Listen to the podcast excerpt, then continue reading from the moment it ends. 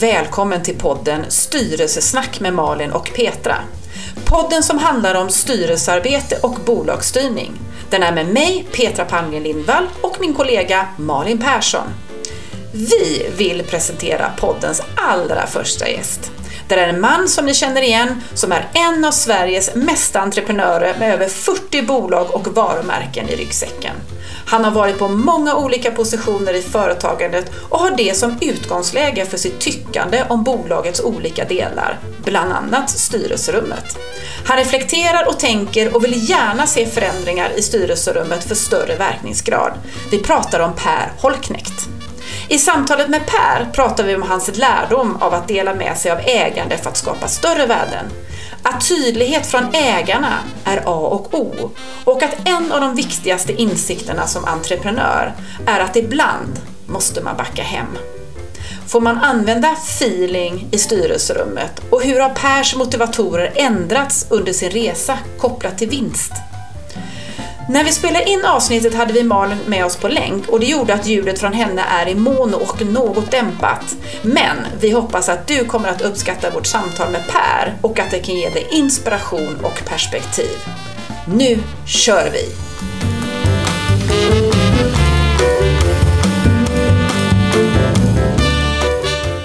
Hej Per!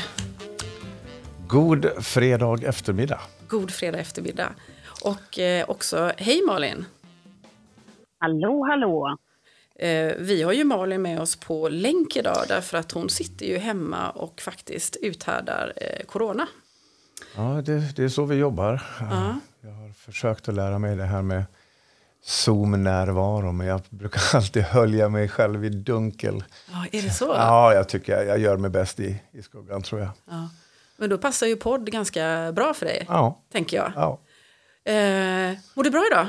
Ja det tycker jag. Ja. jag, brukar, man får ju frågan nu för tiden så här i kölvattnet av corona. Hur mår du? Hur Mm. är det med dig? Jag brukar säga att jag är lite ledsen, men jag mår jävligt bra. Ja. Vad är, vad, vad är du ledsen över då? Nej, men det har varit en tuff tid. Saker har ju liksom uh, ruckats ur spår väldigt mycket, både i, i eh, det privata och affärsmässiga. Så det har varit eh, ett hårt år.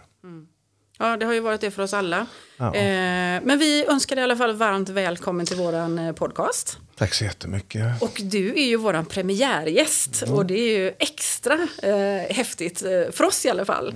Ja, så att extra varmt välkommen till det. Oh, the pressure. ja, precis. Eh, och eh, anledningen till varför vi ville bjuda in dig, det var ju också för att eh, i lite olika sammanhang så har vi hört dig eh, i andra podcast och sådär. Eh, och du har ju också kommit ut med en bok eh, för inte så himla länge sedan. Ja, i december, november. Precis, ja. med din, med din författarkollega. Eh, och där finns det ju en hel del eh, som handlar just om företagande, att vara entreprenör. Och sen så finns det ju lite sådana här ja, men styrelser och hur styrelser arbetar och lite sådana Ja, saker. men det gör det. Mm. Och, och på förekommande anledning. Jag har ju liksom personligen då jobbat ett helt liv egentligen i, i eh, hela perspektivet av företagande. Jag har liksom fått smak på the big picture. Jag har suttit i styrelsen och jag har varit i kundtjänst och varit på lagret och varit fält och golvsäljare och marknadsdirektör och börs och allt mellan himmel och jord. Och har man liksom sett alla de här positionerna då tycker jag att det finns orsak att och vidröra alltihop, särskilt då, då min, min författarkollega Karin ju är professionell styrelsekvinna.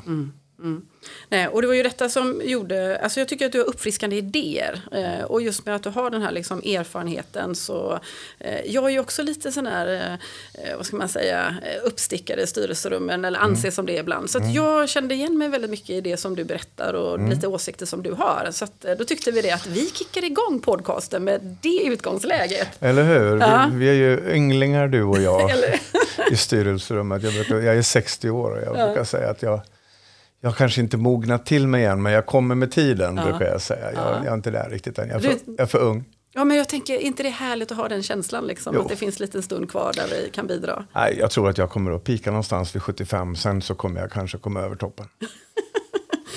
Härligt. Men jag tänker så här, eh, om du skulle liksom lite kort summera din, din liksom, du, du ibland så kallas du ju för Sveriges mesta entreprenör. Mm. Eh, och, och, och liksom paketera det som är ditt entreprenörskap och ditt företagande. Och jag har hört någonstans att vi har passerat, eller du har passerat i alla fall, 40 mm. eh, företag och eh, varumärken. Ja, precis. Det är viktigt att säga. Ja, det är viktigt att säga. Ja. Mm. Ja, men så är det ju. Det, jag tror att det här kom sig väldigt tidigt i mitt liv. Det blev egentligen, det var inte en plan att bli entreprenör. Jag är nyfiken på att se uh, vad jag går för och huruvida jag kan lösa problem som min lyhördhet iakttager. Mm. Och så har det varit sedan barns ben, att någon klagar på någonting och så klagar inte jag utan jag försöker lösa det istället. Men likt alla vänner till mig så börjar man då flytta hemifrån och där någonstans så börjar man söka jobb, försöka bli lite myndig. Och alla fick jobb utom jag. Och eh, någonstans så var ju även jag tvungen att få mat på bordet. Så, eh, genom en ganska cool och modig farsa så vågade jag sätta ner fot och slå mynt av en idé jag hade på den tiden och starta mitt första företag. Mm. Sen dess har det bara matat på. Matat på? Ja, vet ja. du vad, jag har ju jag har ju egentligen, många använder ju uttrycket street smart, men jag, har ju, jag gjorde någonting väldigt, väldigt bra för mitt liv. Eller min mor uh, knuffade in mig på en skola som heter IHM mm. när jag var 26 och 27 mm. år. Och där tror jag att jag la en, en uh, faktamässig grund. Uh, i, i, i, i de här Kotlerska analyserna mm. och KI-analyserna och nulägesanalyserna. Mm. Och, och spela både offensivt och defensivt i, i, i ett eget lag som egenföretagare. Mm. Mm. Och eh, det var nog det största jag har gjort för mig själv. För där fick jag på något vis en, en kille i målet som, som kunde också agera defensivt i, i min egen aggressivitet. Mm. Så, men jag har hållit på hela mitt liv och uh, undersökt huruvida jag är bra nog. Mm.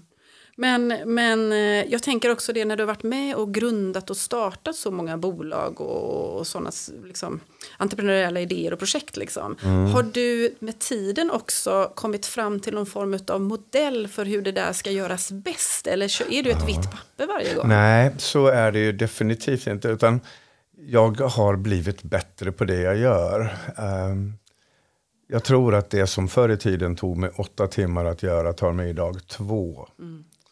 Uh, framförallt så har jag lärt mig, ett av de viktigaste insikterna för just en entreprenör är ju att våga svälja stolthet. Mm. När man anar att någonting inte bär, mm. att våga backa hem. Mm.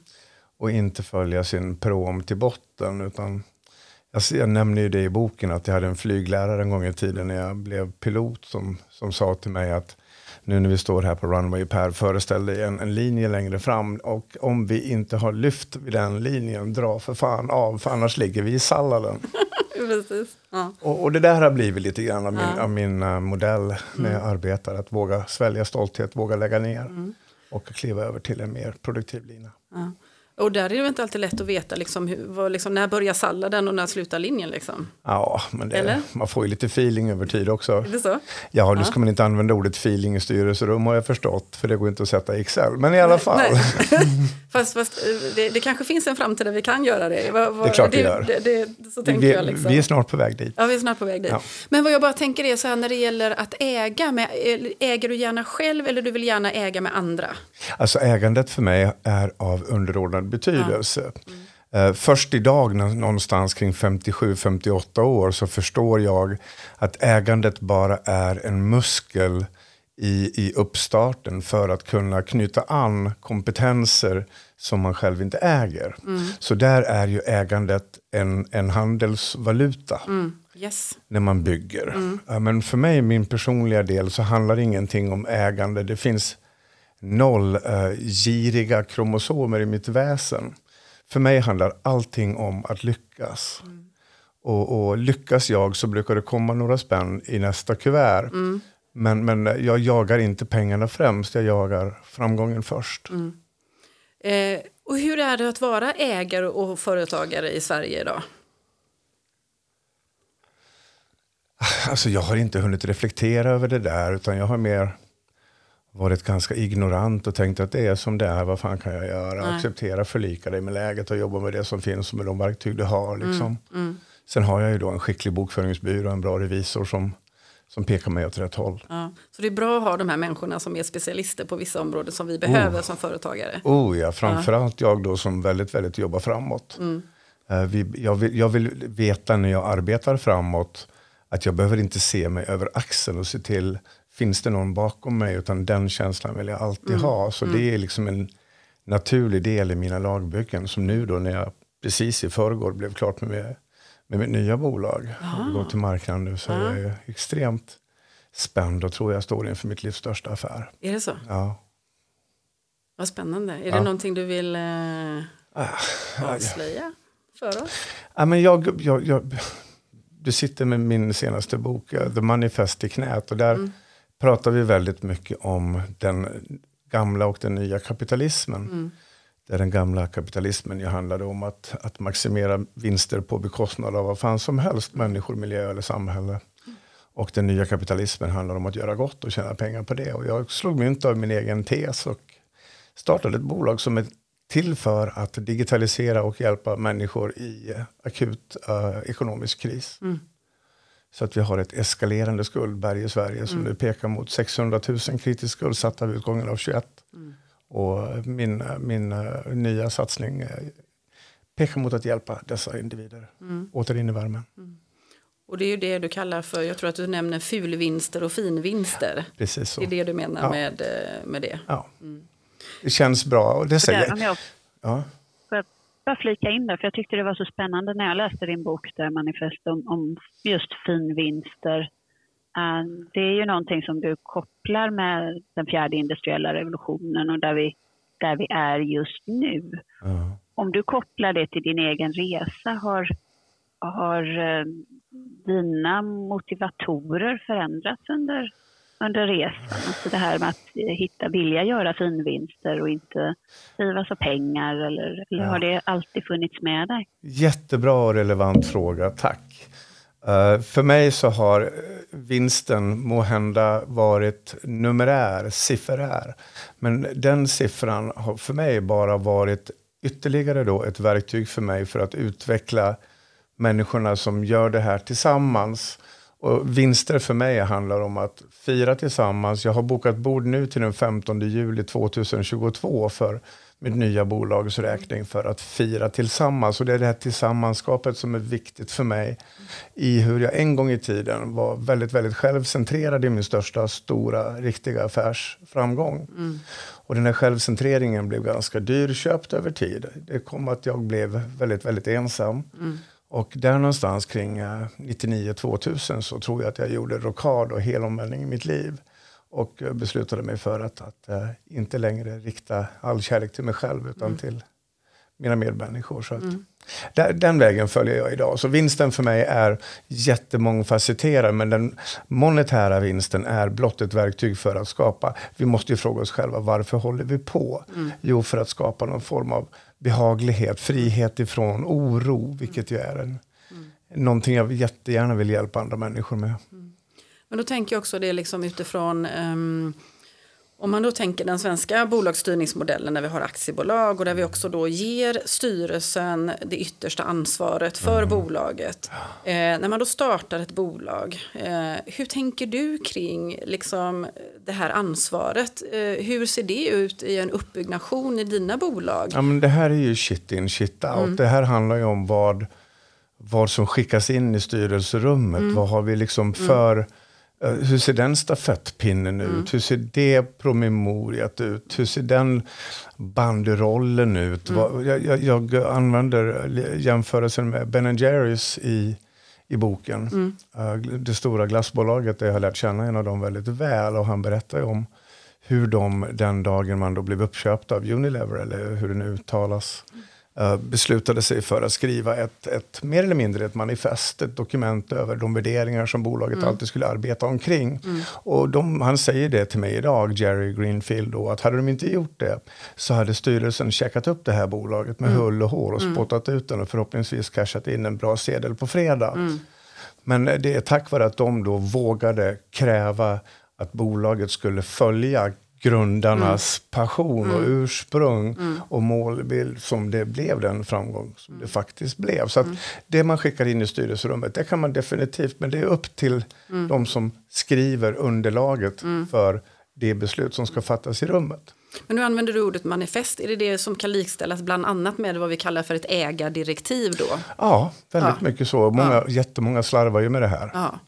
Tycker du, och, och, då utgår jag ifrån att liksom, du tycker att det är viktigt att man som ägare verkligen, verkligen funderar igenom eh, vad det är man vill med bolaget så att det blir tydligt hela vägen. Liksom. Ja, och det här bottnar i vad jag alltid kallar för då existensberättigandet.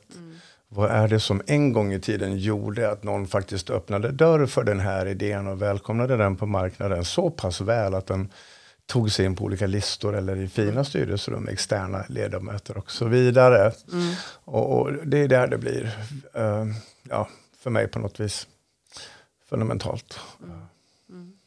Men jag bara, jag bara tänker att eh, när, när du startar dina bolag, eh, hur ser styrelserna ut då? Och eh, när, när har du liksom tyckt att det varit relevant att ta in externa ledamöter i Den styrelsen? naturliga utvecklingen när man startar ett bolag är ju att i början så är man några få små grundare.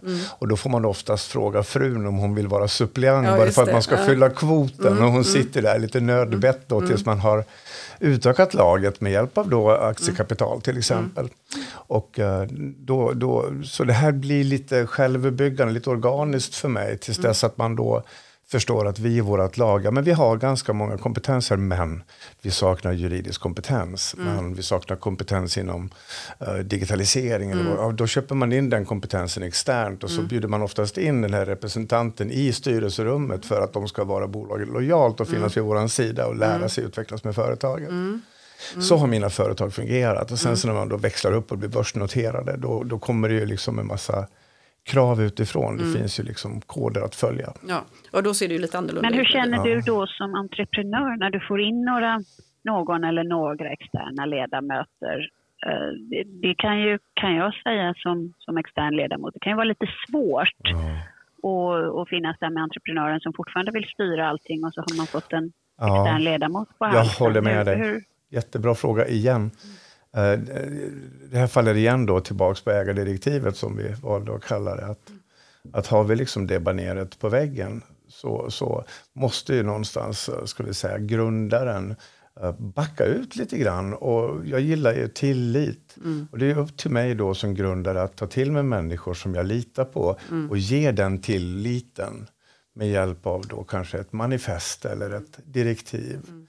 Men det, det är för mig en naturlig utveckling att en grundare, den ordinarie kreatören, skall backa ut när man växlar upp, växlar upp till vissa nivåer. Men lämna efter sig rätt stafettpinne.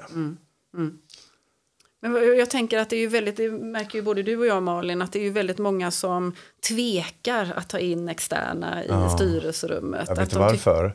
Hatar att bli ifrågasatt. Ja, är det så? Ja, ja, ja, absolut. Och jag älskar ju att bli ifrågasatt. Det är först när folk påpekar mina brister som jag förstår vad jag kan förbättra. Så att jag är så bristjägare. Jag älskar när folk säger till mig, fan Per, du är fördomsfull. Jag blir så här, nej, fan tack.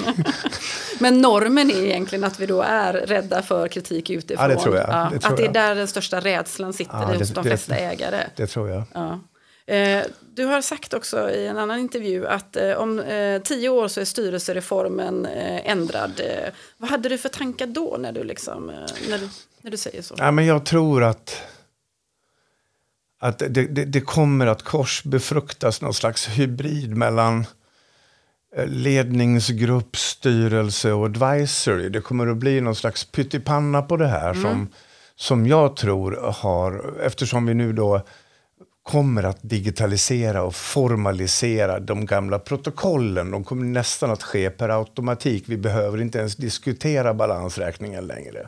Den kommer att diskutera sig själv.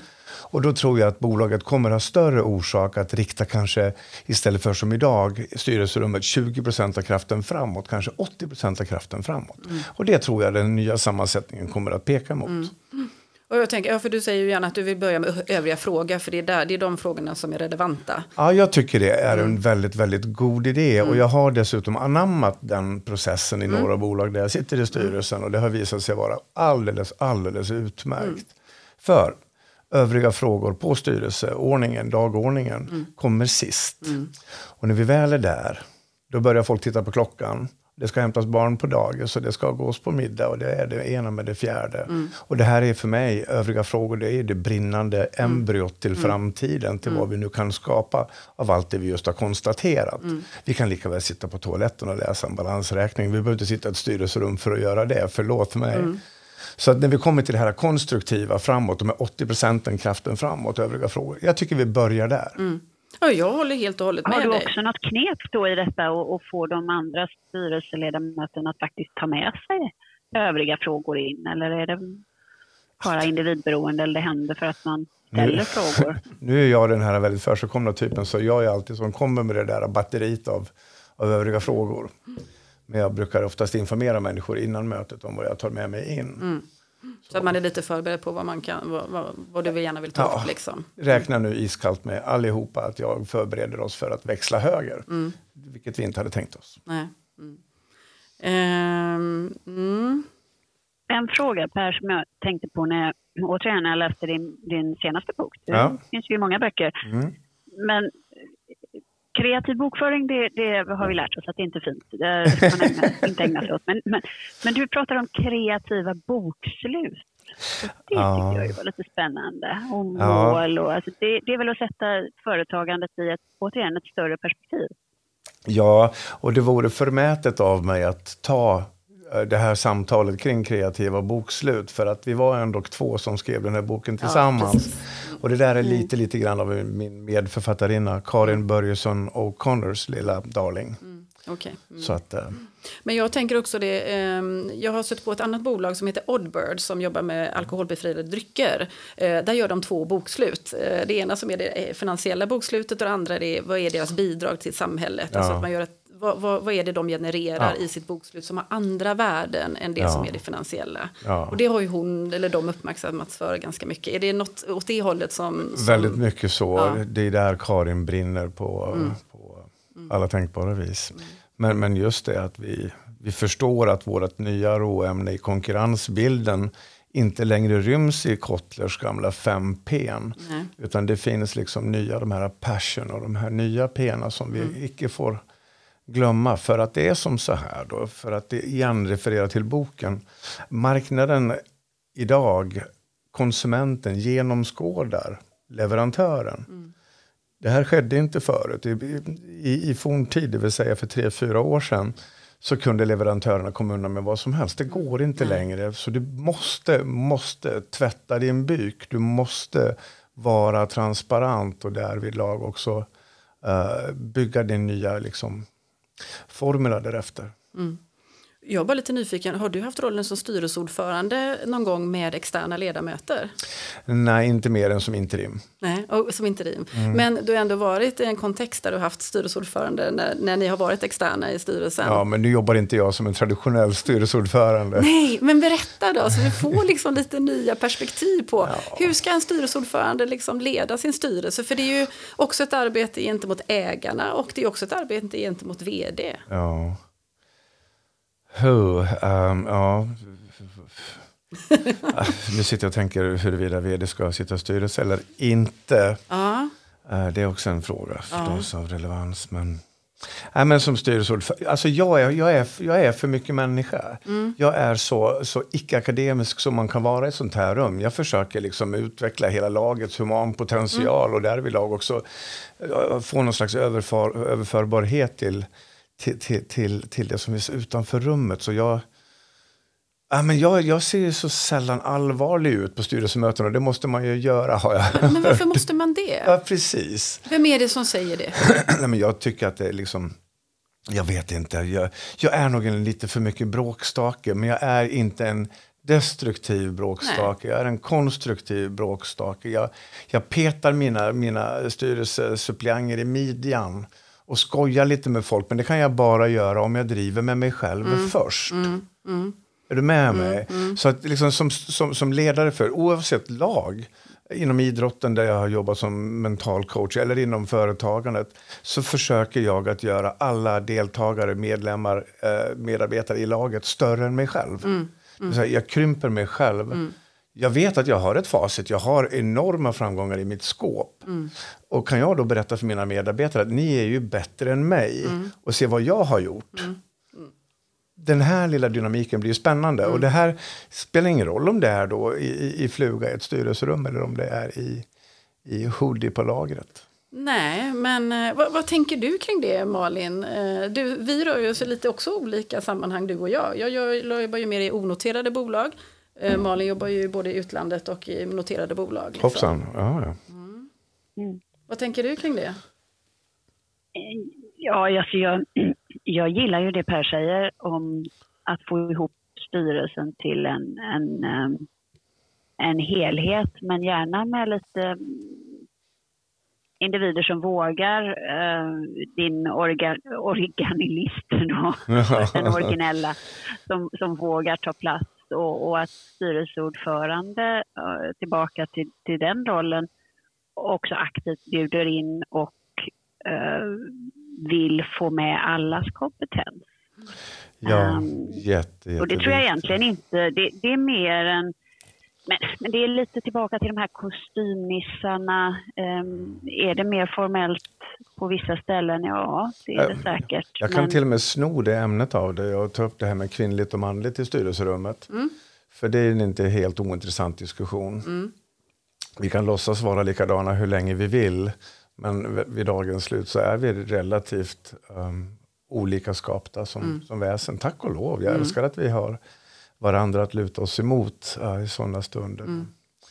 Men uh, jag har alltid trivts som bäst i närheten av kvinnlig kompetens. För de äger, enligt min uppfattning, det här är ju inget mm. facit, men en större förmåga att tolka mellan strecken så att mm. säga. Att, att att associera och att känslomässigt förstå Uh, passionen i ett bolags uh, idé. Mm. Uh, jag, jag, kommer ihåg en gång jag, jag, jag stod upp på ett styrelsemöte och jag höll ett brandtal på 45 minuter när jag förstod att vårt gamla bolag hade börjat anamma de principer som vi en gång i tiden använde som motvikt för att finna vårt existensberättigande och att vi nu började bli vår egen fiende. Och jag, I mitt brandtal på 45 minuter, två kvinnor i styrelsen och fem män, så ser jag längs vägen liksom, um, två kvinnor i rummet sitter och, och fäller tårar och, och männen sitter och skakar på huvudet och tittar i hörnen. Mm -hmm. Och när jag är klar då så, så, så, så faller jag nästan själv i, i, i i bitar när styrelseordföranden då av manlig sort reser sig upp och säger, vet du vad Per, jag fattar inte ett jävla skit. Och där någonstans så Oj. förstod jag, ja precis, och det, och det är en enorm mm. känslomässig skillnad mellan mm mellan, ska vi kalla det då, en konkret och en abstrakt individ. Mm. Ja, men jag, kan ju, jag vet inte vad du säger Malin, men jag tar ju oftast ordföranderollen i mina uppdrag. Mm. Eh, och där jag kanske vill föra in mer eh, de mjuka delarna. Mm. Jag vill också träffa fler personer från bolaget som gästar oss i styrelserummet. Mm. Så att vi får fler röster in. Jag gillar också att vi eh, som styrelseledamöter förbereder våra styrelsemöten var och en med omvärldsbevakning, omvärldsspaningar eh, och sådär. Och jag kan ibland få lite mothugg eh, för att nej men styrelsen, ni ska ha information på den här nivån, vi andra tar hand om resten. Eh, det ja. behöver inte ni bekymra er om. Liksom. Men det är så här, ett bolags trånga sektor sitter sällan där man tror att den sitter. Ja, ja. Det kan ju vara liksom på kundtjänst, kan mm. vara ett helt börsnoterat bolags trånga sektor. Där sitter mm. våran flaskhals. Mm. Mm. Och, och, därför måste man liksom vara analytisk och ha öra mot räls i mm. hela organisationen. Mm. För att det finns ingen hierarki för mig där, allting är vågrätt. Eh, du har också sagt i en intervju det här med att du är bra på att bygga lag mm. och hitta människor som kan väldigt mycket. Nej, som kan komma att kunna väldigt mycket. Okej, okay. okay. Mm. Och du säger också, eh, och det gör du på, i lite olika kontexter, framförallt på LinkedIn där jag följer också, kunskap står i vägen för äkta utveckling. Ja, och det här vill jag nästan Ja, ja jag, jag, jag, står ju för det, även om jag skriver det som, som en liten missil för att ja. få igång en diskussion. Ja. Mycket av det jag gör på LinkedIn, ibland till och med säger jag emot mig själv bara för att få upp ett ämne på ytan som okay. vi måste börja mm. prata om. Mm. Men just här så har jag lärt mig, jag är inte en duvunge, jag är snart 61 bast nästa månad. Och jag har lärt mig att liksom de som jag känner som kan mest, deras analys är så omfattande i varje litet beslut mm. Att man tappar 97 procent av sitt momentum framåt. Mm. Därför så känner jag att i utvecklingsarbetet framåt, nästan att deprogrammera sig själv för en kort stund, stoppa mm. in sitt jävla huvud i ett USB-chip och lägga det åt sidan för ett ögonblick och bli lite ren. Mm. För man är så jävla duktig hela tiden. Mm. Och duktig är rädd för att göra fel. Mm, såklart. Så. Mm, mm. Det är hemskt. Ja, och då blir det inte många försök. Det blir inte många fel, mm. men det blir inte många rätt. Nej. Nej, för jag, för jag tänker men det där tycker jag, om jag bara får flika in det, för det här tyckte jag var så spännande. För, för en stund sedan så berättade du Per att um, det som tog dig åtta timmar förut tar det två timmar nu. Och, och, och det, det, finns liksom en trygghet i hur du beskriver det här tycker jag. Um, samtidigt så tolkar jag ju dig som en extrem entreprenör så att den här att den ökade tryggheten, hur man får ihop det med en fortsatt nyfikenhet. För det måste ju ändå det som är mycket drivkraft. Mm. Ja, herregud. Nu, nu, nu vill jag egentligen särskilja. Det finns ju två Per i Per och den ena är den Per som gör och den andra är den Per som är. Och det här är ju två mm. helt skilda saker. När vi sitter på mm. middagar med främmande människor och folk frågar vem är du? Så svarar vi gärna att jag är advokat eller läkare ja. eller doktor. Men det är inte det vi är, det är det vi gör. Mm. Och så att här vill jag så att vi klargör begreppen lite grann. Vem, mm. vem pratar vi om nu? Mm. Är det den Per som är eller den Per som gör? Mm. Malin? Kan de, kan de uh, hur, lira ihop? Hur känner de varandra? Jo, då, det är klart. Men det är så här att jag som, som individ, som människa, så är ju jag en sårbar men väldigt, väldigt orädd människa. Eh, det betyder inte att jag ska vara hänsynslös inför min omgivning. Jag måste ju också göra balanserade analyser innan jag fattar mina beslut. Mm. För att skydda andra. Jag själv är ju en kackerlacka. Jag överlever liksom alltid.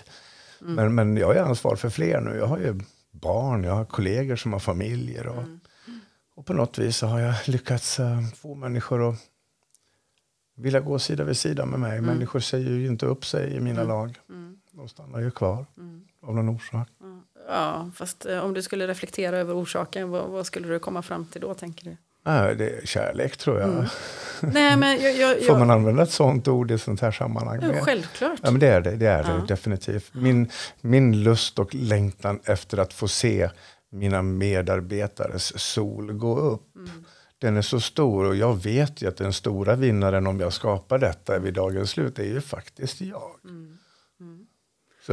Och jag tänker, eh, du har precis varit uppe i Nikolauta om jag har förstått det hela rätt och haft ledningsgruppsmöte. Ja. Är det den typen av liksom, aktiviteter som ger de här liksom, relationerna och sambanden och den här ja, kärleken som ja. du pratar om? Ja, jag är väldigt mån om, just nu, om vi nu ska då vidröra relationer så är ju det företag bygger på relationer. Mm. Det är relationen till kompetens och styrelserelationer och framförallt till marknaden och leverantörssidan och relationen till kunden och mm. kundens kund om vi mm. jobbar med två målgrupper.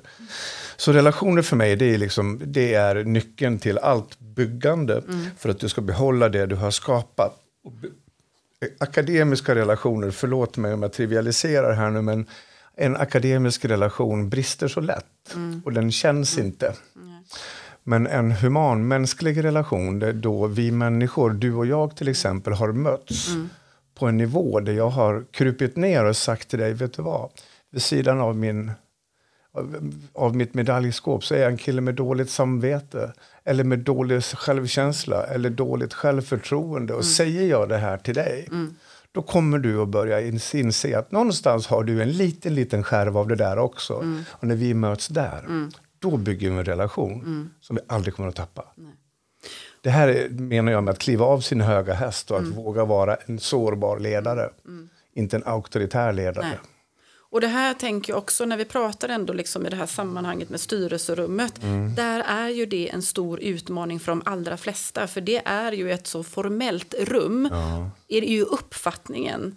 Eh, eller förebilden av ett styrelserum och styrelsesammanhang. Och det där, jag gillar ju inte det personligen. Nej, men alltså det jag saknar i styrelsen, det, det jag ser för mycket av, ju, ju mer kompetent ett styrelserum blir, ju fler, jag har ju haft superledamöter i mitt lag som idag sitter i näringslivets allra största toppar.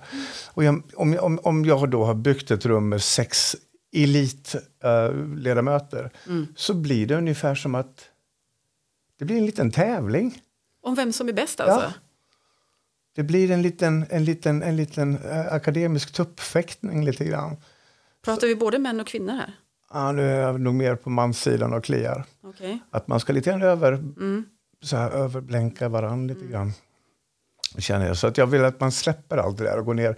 Sluta säga vad man är utan kalla mm. sig själv för Göran mm. istället för. Mm. Och när du är i sådana sammanhang eh, och det kliar i dig, liksom, eh, tar du tillfället i akt och talar om det eller visar eller liksom, eh, och är någon annan som visar vägen? Ja, det gör jag mm. alltid. Och jag, mm. jag klär gärna skott för att mm. jag får oftast på, på pälsen i sådana sammanhang. Jag gör det även på LinkedIn, jag gör det även privat mm. och i, i, i näringslivet. Att jag sätter ner fot. Och, men då måste jag, jag kan ju inte bara vara emot, jag måste ju vara för någonting om jag är emot mm. någonting. Det är liksom en naturlig mm. konsekvens av mm. emotskapet. Och där har jag alltid då förberett en plan av mitt förskap innan jag går in emot. Aha. Så du är väldigt väl, du tänker, du är väldigt reflekterande liksom? Och... Ja, definitivt. Mm. Och jag kan inte klaga på reklambranschen utan att ha jobbat där själv. Mm. Utan att ha varit i den. Mm. Så jag, jag, jag, har bara åsikter om saker, saker som jag har upplevt på mm. riktigt. Mm. Och, det, och, så. Det, och det tänker jag är supersunt. Ja, men lite grann. Mm. Så, så att, nu får jag klaga på reklambranschen för jag har jobbat där. så att, eh, ja, men framförallt, jag är väldigt, väldigt eh, humanist. Jag gillar att, att prata om människor. Mm. Eh, det, vi är klappande hjärtan och alla längtar vi efter att få komma till vår rätt och bli vårt bästa jag och utvecklas mot våra möjliga presumtiva 110 procent. Mm. Och då tänker jag liksom också det här med att Eh, med styrelsen, eh, vi återkommer till det hela tiden, ja, alltså, vi kommer inte ifrån styrelsen. Nej, nej, nej, men det är därför jag är här. Eh, ja, precis. Och då tänker jag så här, ehm, vi träffas ju väldigt sällan, eh, vilket gör, eller, eller om vi säger så här, de allra flesta styrelser träffas ju väldigt sällan. Ja. Så det här med att man träffas så sällan och, och är det, i det här formella rummet, är ju inte så att det skapar jättemycket möjligheter för de här relationsskapande Nej. tillfällena eh, och att vi bygger vidare. Och det är där jag nu då igen tror att framtiden bär ett barrikadrivande mellan just uh, advisory, ledar, mm. ledar, ledningsgrupp och, och styrelse. Mm. Att, vi, att vi bygger någon form av uh, ny tårta. Ja.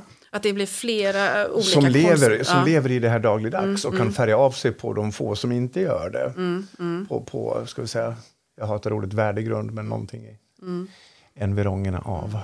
För jag tänker, eh, många gånger när jag kommer in i, i bolag så vill jag ju skapa liksom en bred bild. Jag vill att vi ska jobba lite annorlunda och inte bara ha formella styrelsemöten. Eh, utan att vi också ska kunna ha arbetsgrupper eller andra typer av möten och inte så formellt utan och lära känna bolaget och kunderna. Och... Ja men verkligen så, vad glad jag blir. Mm. Det, det tycker jag var kul eh, att höra. Men då, det, det, är ju lite uh, vad ska man säga, annorlunda och det kräver ju annan tid också tänker jag utav, uh, av styrelseledamöter. Ja. Mm. Sen är det en annan sak nu när vi var där då. Jag tänker på det här med, äh, men när ett bolag till, tillsätter en ny hög position i mm. företaget. Mm. Så händer det väldigt ofta att den här positionen eller individen i fråga är väldigt mån om att väldigt tidigt komma in i bolagets historieböcker. Mm. Och, och, och sålunda också då kommer med, med, dramatiska förändringsförslag utan att förstå förvaltandet av mm. arv och mm. pund. Uh, det här ser jag också hända i styrelserum ibland. Att, mm. att uh, man, man, vill på något vis uh, gravera in sitt namn i trofén. I historien liksom. Ja, och då gör man det för graverandets skull och inte för bolagets skull. Och jag menar hela mitt liv som företagare, är, jag är ju inte chef. Mm. Jag har ju aldrig varit chef, utan min chef heter bolaget. Mm. Mitt bolag är alltid min boss. Jag mm. är fullkomligt underkastad. Mm. Mitt intresse går aldrig före Nej. företagets bästa. Nej. Och den inställningen vill jag att alla i mina lag alltid ska förstå. Mm. Mm. Så att vi liksom byter blod kring den. Och jag tänker också det att, eh, att det är viktigt för styrelsen som då kanske inte själv är ägare eller eh, så att man, man hela tiden värnar om bolagets resurser. Mm. För att, liksom, att väga då, för när man kommer med ett sånt förslag Mm. som ska då ändra och så gör man det för troféns skull, Mm. inte kanske för bolagets bästa. Det kostar ju bolaget någonting. Oh ja. Eh, och att man inte har belyst den kostnaden på ett relevant och riktigt sätt, tänker jag. Utan, och, och, och sen så kanske det är en person med mycket erfarenhet eh, som folk ser upp till och så blir det gärna att man går den vägen. Ja, nu, nu råkar jag då vara en ganska krångligt konstruerad individ. Eh, I ty jag är relativt kreativ. Jag är väldigt modig men också matematiskt sinnad. Så att eh, innan jag överhuvudtaget lägger upp en, en, eh, ett brinnande dokument på bordet med en, en fackla framåt så har jag en, en eh, analytisk eh, beslutsprocess bakom det här som är oftast bottnar i ekonomi. Så att, jag gillar att vara både skicklig i huvudet på siffror och en jävla flummare när det kommer till det. Men, men det är ju det som jag tycker är en sån skön blandning. Liksom. Och, och, eh, det handlar ju om att använda de här instrumenten, om vi nu kan kalla det för det, eller verktygen, rätt eh, i rätt situation. Så att man också får eh, vad ska man säga, inspirera andra och få andra att sätta sig in i det du vill och få dem också kanske att gå i den riktningen som... Ja, och, och, och då kommer jag in på det här då, när man ska då sätta samman en styrelse. Där har vi ju då haft mer eller mindre samma styrelseordning och samma protokoll eh, de senaste 60-70 åren. Och vi har ju mer eller mindre haft samma kravlista på delegaterna i rummet. Den kanske kan skrivas om. Ja, gärna. Har du tankar kring det? Ja, ge mig en halv dag och jag ska montera ner dem i papper. Men, där tror jag att vi kan, vi kan skapa mycket bra. Mm. Tror jag. För den, kon- konkurrenssituationen på marknaden idag är monumentalt olika från 20 år sedan. Det Mm. går liksom inte att jämföra. Nej. Eh, för jag tänker du i boken... Men om så- du ser på dina egna engagemang, eller dina egna bolag som du bygger och har byggt. Ja. eh, Du var inne på det lite tidigare, men vilken typ av kompetenser eller profiler är det framförallt du söker för att då komplettera dig själv? Ja, men alltså, jag tycker att avståndet mellan det, det, det abstrakta och det, och det konkreta i, i rummet är för långa. Det finns ingen länk emellan, så jag skulle vilja bygga en kedja av, av ska vi säga, ehm, ja, eh, ja, men kompetenser som är eh, närmare eh, verksamhetens eh, dagliga arbete istället för eh, ekonomiavdelningens protokoll och Excel-ark. Ja. Och om du ser em, din egen profil, har du något sånt här, här är ett, ett bolag eller en typ av bolag eller en verksamhet här. Om de hade förstått sitt eget bästa så skulle de ringt mig direkt och bett att du skulle gå in i styrelsen. Var, var skulle du vilja in och vända upp och ner på saker och ting? Uh, Swed- Swedbank. Ja, det var ett rakt svar. Snabbt och rakt svar. Det kommer bara sådär liksom. Nej, Ja. men alltså, jag skulle vilja säga så här, jag skulle vilja gå in i vilket advisory som helst för vilken storbank som helst. För där är det nu, eh, det är vidöppet. Och ingen ser att det är öppet mål. Och där har jag 47 trumf i höger ärm. Eh, och jag kan inte för mitt liv förstå att en så kompetent styrelse som man sitter med idag inte ser. Förlåt mig. Men just finansbankvärlden. eh, Ja. Eh, I boken så skriver ni också om det här med parallella, parallella strategier. Kan inte du bara berätta vad, vad, vad det betyder eller vad det som menas med det? Du skrev ju på LinkedIn, vad ska jag ställa för frågor till Per? Då skrev jag själv, vi kan prata om parallella strategier. Ja. Vilket jag tycker är kul. Strategier, det pratas ju, jag lärde mig i skolan att det heter strategi och kortsiktigt mål. Eh, Det, det, är- Men det skulle idag kunna översättas till parallella strategier. För att vi måste ju lösa affären nu och sen så måste vi bygga affären framtiden. Och de här måste vi låta arbeta sida vid sida, inte som en. Okej. Därför att den ena skall vara lyhörd i sidled. Beredd att sticka på sekunden, för marknaden är snabb idag. Vi får inte gräva ner oss i ett budgetarbete som löper över 12, 16, 18, 24 mm. månader mm. och tvingas följa denna snitslade bana. Mm. När möjligheter gör, teknik imorgon bitti mm. lär oss saker som vi inte kan idag. Mm. Dagens kunskap kan vara värdelös mm. imorgon. Mm. Och de här instrumenten som kommer flygandes förbi oss måste vi ha en strategi för hur vi ska plocka upp. Istället för att i den gamla osäkra mm. världen följa dessa budgets och budgetmål mm och, och kravvägar. Så. Men är det liksom mer ett, ett, ett arbetssätt att liksom också som du säger fånga upp och att vi också ett ser kan analysera mm. och sedan införliva det. Liksom, är det här, hur ska vi, vad, vi har avgjort liksom att det här är betydelsefullt för oss. Ja. Nu ska vi göra någonting av ja, det. Punkt. Ja. Liksom. Men du, det är det du kallar för en typ av strategi? Liksom. Ja, det är det. Ja, ett förhållningssätt. Liksom. Ja. Medan eh, när vi pratar om det mer liksom, den andra eh, strategin, den här långsiktiga, då är det mer liksom kanske en vision och lite längre fram i tiden och en, en riktning. Jag, jag har lite svårt för att skilja på mål och strategi. och, och och ja. vision. Mm. Men det är ändå ganska, för du, du, beskriver ju ganska mycket liksom, eh, den här delen med att ha ordning och reda, mm. att liksom du räknar och, ja. och ha liksom, eh, det är viktigt med analyser, ja. alltså underlag, faktaanalys. Ja, för har man väl det på mm. plats, mm. då törs man bjuda in vansinnet i rummet. Ja, så när man har det, då ja. kan man freebasea. Liksom. Ja. ja. Nu, nu, vet du, du kanske inte att freebasea är en form av att röka kokain. Nej, Nej. Eh, men... Eh, vi lägger den frågan åt sidan. Men jag brukar säga det i styrelserummet och det, det är kanske därför de tittar så konstigt på mig. Nej, då, de vet inte heller. Nej, de vet inte heller. Nej, nej. Nej, men lite mer att man kan vara kreativ då, eller att man liksom kan släppa det. För då har man liksom koll på läget, det som man kan ha koll på. Eh, man har gjort sina analyser. Positioner är mm. säkrade mm. och då törs man det är ju så här, för så fort du, du, du visar marknaden minsta uns av bolagsmässigt mod mm. så vinner du ju kunden. Mm.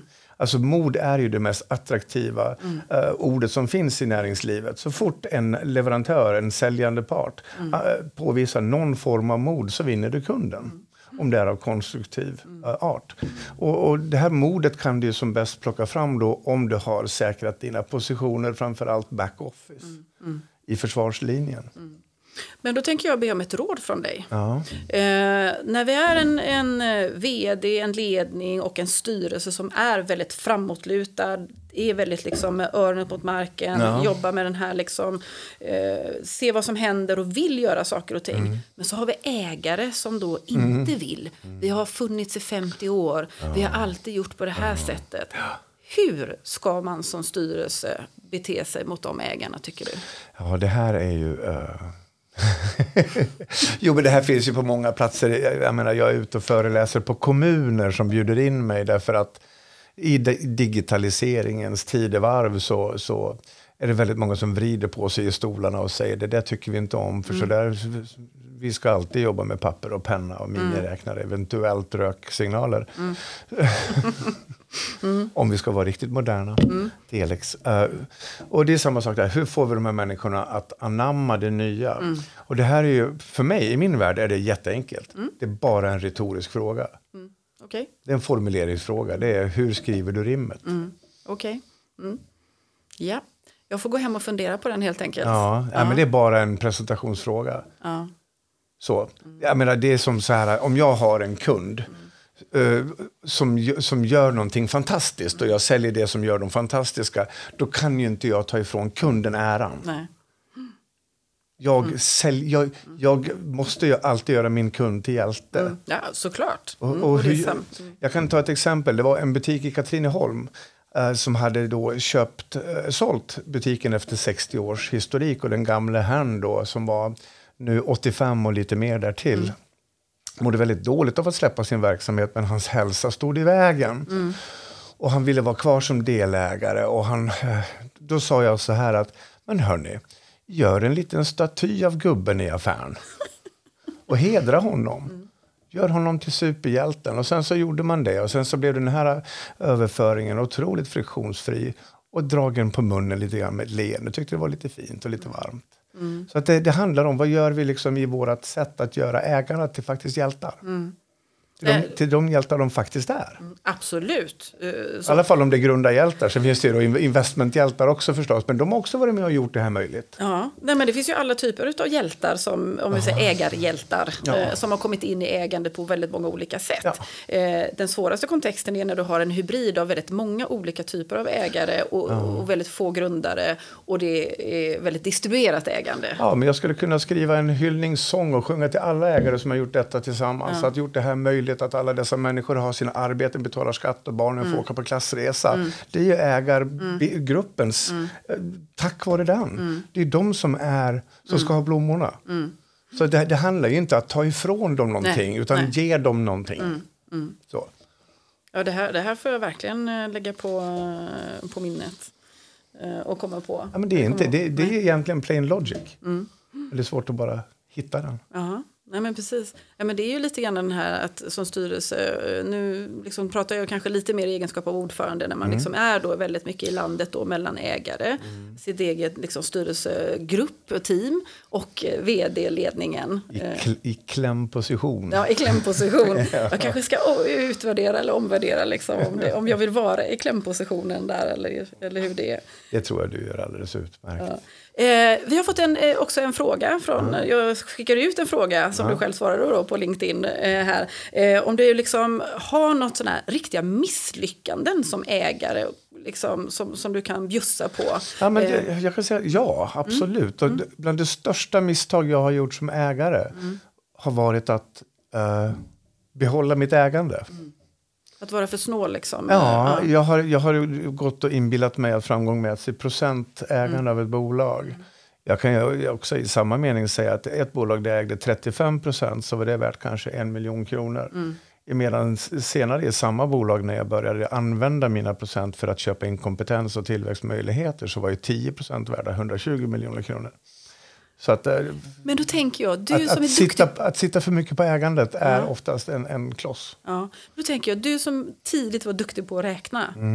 Hur kom det sig att du inte gjorde den eh, liksom, ekvationen i huvudet då? Och gick liksom, alltså att du höll på ditt ägande. Tills Ja. du kom på det där. Nej, men i, i den resan så tror jag nog att vi var mer... Ja, men det var en liten, liten, liten grupp med jag och Karin och en kille som heter Christer Andersson som gick in med några hundratusen spänn. Och vi, vi kände att liksom vi tre hade gjort det här ihop. Det var så mysigt att bara vara vi och stoltheten vi kunde känna. Liksom.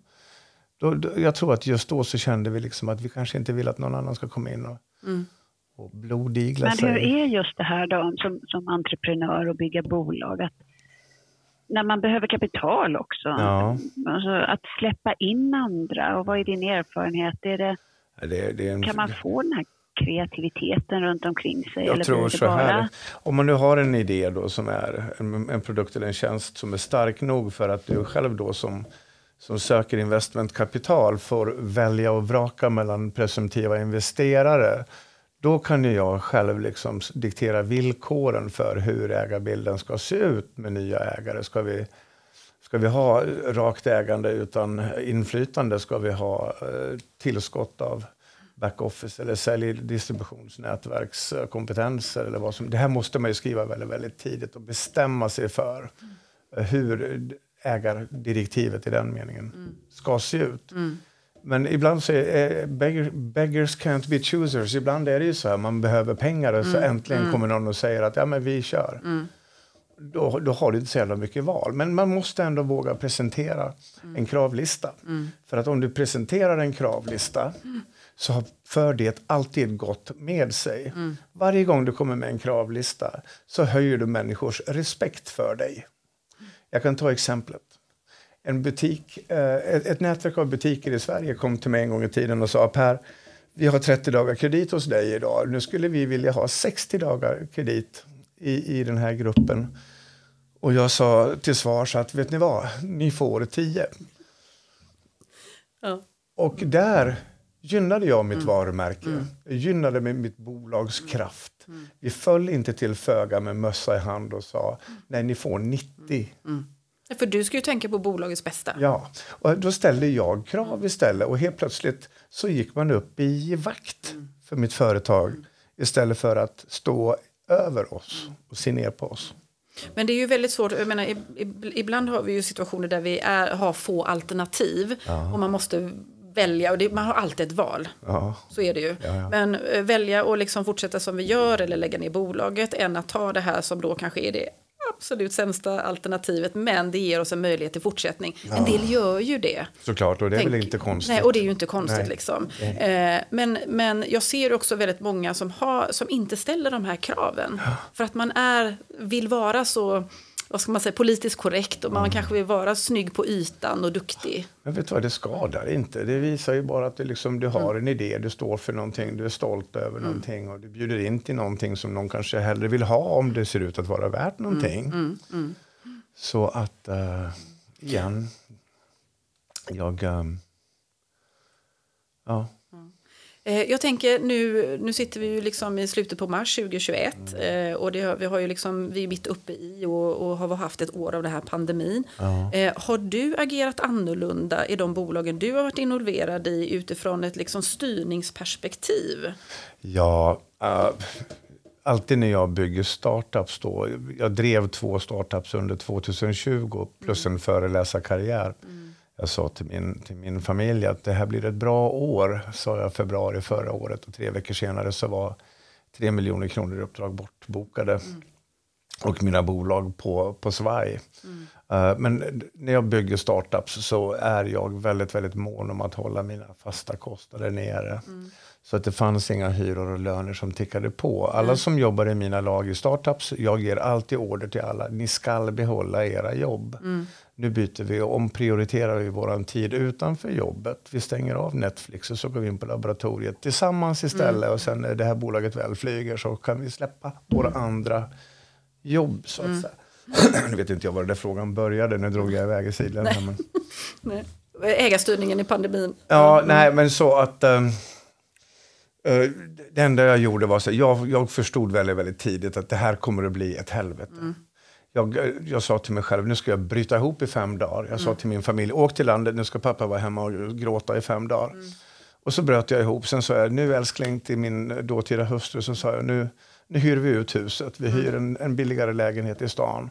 Nu säkrar vi hem vår kostnadsbild så att vi överlever det som eventuellt blir ännu värre mm. längre fram. Mm. Och så gjorde vi så och sen har vi då klarat liksom, mm. ekonomiskt den vägen. Och då kan man ju säga liksom att, att ähm, det som var liksom ditt AB, Per AB ja, och ja, med familj. Ja. Där gick eh, ni in och ägarstyrde egentligen. Ja, och det är ju samma sak ja. egentligen. Mm. Kjell Enhager och jag AB. Mm. Ja. Mm. Ja. Barndomskompis. Ja, ja nej, men precis. Ja, men då går man in och liksom, för jag tror att många ägare har ju varit väldigt måna om sina värden under det här året och har varit väldigt nära eh, styrelserna och har velat ha mycket information och vara framåtlutad och Så kanske till och med ändrat i sina manifest eller direktiv också då så att man eh, kommer väl ja. ur det. Men som sagt var, jag, jag börjar ana ljus här nu. Det börjar, ja. det börjar lätta lite ja, där ute. Du känner det? Ja, jag känner förhoppningar. Vi är, vi är någonting på spåren. Och jag tror att ekonomier kommer att återhämta sig ganska fort. Mm. Konsumtionen kommer att explodera tror jag när vi mm. väl släpper taget om det här. Mm. Vissa saker står tyvärr i i nytt läge som reseindustrin och, och affärshotellindustrin och så mm. vidare. De, de får det nog tufft framöver. Mm. Men jag tänker det som är också dig varmt om hjärtat, det här med kärleken, relationerna ja. och alla de här delarna. Ja. Eh, tänker du att vi åt, har fått oss en tankeställare nu när vi har fått isolera oss och, och så här. Ja. Så att vi också kommer ur det här eh, på ett annat sätt i, i kärleken, relationen till andra människor. Ja. Eh, nu, säger vi, nu använder vi ju kärleken i professionellt också. Ja, alltså men det i, kan vi prata om professionellt. Ja. För att mm. det jag ser till exempel på, om vi går ut på LinkedIn igen då, som ju ska vara ett ganska kärlekslöst forum, det ska ju vara mer akademiskt än än till exempel eh, Facebook och motsvarande. Men mm. Jag ser extremt mycket ska vi säga, pandemikärlek mm. där ute. Där många sträcker ut en hand och ber om hjälp. Mm. Tänk att vi vågar säga att jag behöver mm. hjälp idag. Mm. För fan vad vackert! Mm. Mm. För varje gång vi ber om hjälp så blir ju saker bättre.